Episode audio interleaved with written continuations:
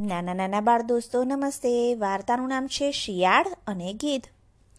આ કહાણી એક લોકકથા છે. તેના માધ્યમથી માનવ જીવનમાં વ્યવહારનો ખૂબ જ મોટો પાઠ શીખવા મળે છે. એક ગામમાં એક બ્રાહ્મણના લગ્નના ઘણા બધા વર્ષો પછી પુત્ર થયો. પરંતુ થોડા વર્ષો પછી બાળકની અકાળ મૃત્યુ થઈ ગઈ. બ્રાહ્મણ શબને લઈ શમશાને પહોંચ્યો. તે મોહવશ ક્રિયાકર્મ કરી શકતો ન હતો.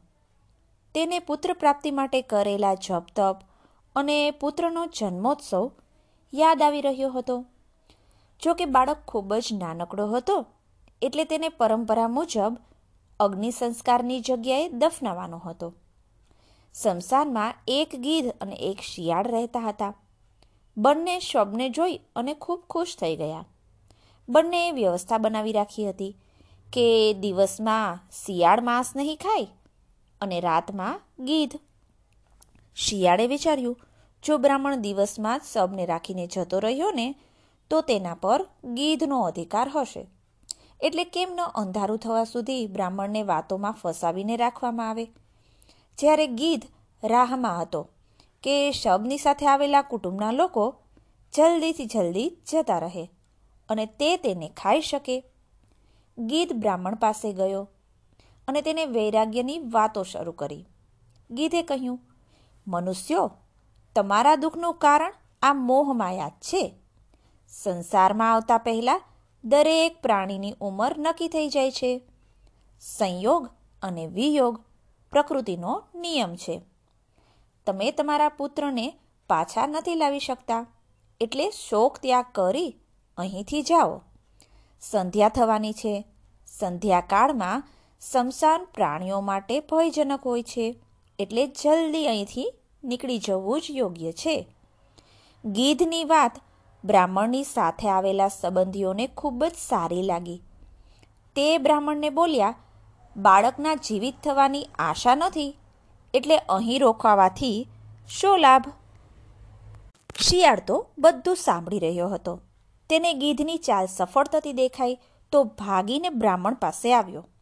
શિયાળ કહેવા લાગ્યો, ઘણા નિર્દય છો જેને પ્રેમ કરતા હતા, તેના મૃત શરીરની સાથે થોડો સમય પણ નથી વિતાવી શકતા.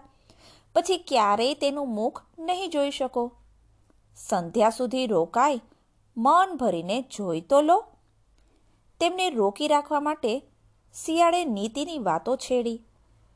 જે રોગી છે જેના પર અભિયોગ લાગેલો હોય અને જે સ્મશાનની તરફ જઈ રહ્યો હોય, તેને બંધુ બાંધવોના સહારાની જરૂર હોય છે.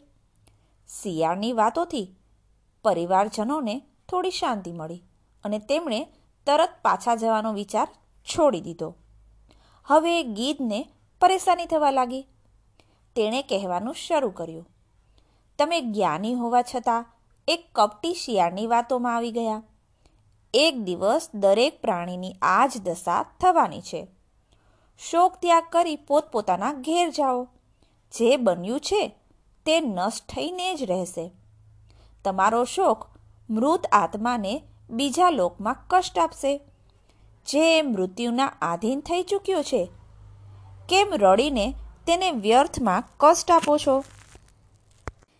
એ લોકો ચાલવા લાગ્યા તો શિયાળ ફરી શરૂ થઈ ગયો. આ બાળક જીવિત હોત તો શું તમારો વંશ ન વધારત? કુલનો સૂર્ય અસ્ત થયો છે, ઓછામાં ઓછું સૂર્યાસ્ત સુધી તો રોકાવ. હવે ગીધને ચિંતા થઈ ગઈ. ગીધે કહ્યું, મારી ઉંમર સો વર્ષની છે. મેં આજ સુધી કોઈને જીવિત થતા નથી જોયા. તમે જલ્દી જઈ તેના મોક્ષનું કામ કરવું શરૂ કરો. શિયાળે કહેવાનું શરૂ કર્યું. જ્યાં સુધી સૂર્ય આકાશમાં બિરાજમાન છે દેવીય ચમત્કાર થઈ શકે છે. રાત્રિમાં આસુરી શક્તિઓ પ્રબળ હોય છે. મારી સલાહ છે, થોડી રાહ જોઈ લેવી જોઈએ. શિયાળ અને ગીધની ચાલાકીમાં ફસાયેલા બ્રાહ્મણ પરિવાર નક્કી નહોતો કરી શકતો કે શું કરવું જોઈએ. છેલ્લે પિતાએ દીકરાનું માથું ખોળામાં રાખ્યું અને જોર જોરથી વિલાપ કરવા લાગ્યો. તેના વિલાપથી શમશાન ધ્રુજવા લાગ્યું.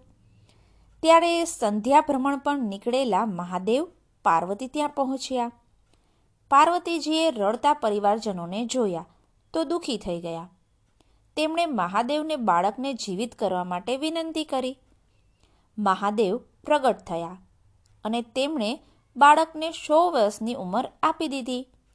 ગીધ અને શિયાળ બંને જોતા જ રહી ગયા. ગીધ અને શિયાળ માટે આકાશવાણી થઈ.